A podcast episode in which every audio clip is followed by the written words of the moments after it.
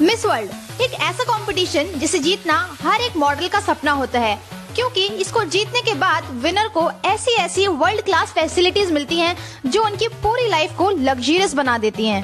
दोस्तों miss world competition की शुरुआत उन्नीस सौ इक्यावन में ब्रिटेन से हुई थी और 2017 में मानुषी चिल्लर ने कई सारे देशों को हराते हुए मिस वर्ल्ड के खिताब को अपने नाम किया था। मिस वर्ल्ड के सर पे पहनाया जाने वाला ताज बेहद कीमती होता है, जिसकी कीमत दो से पाँच करोड़ के बीच में होती है।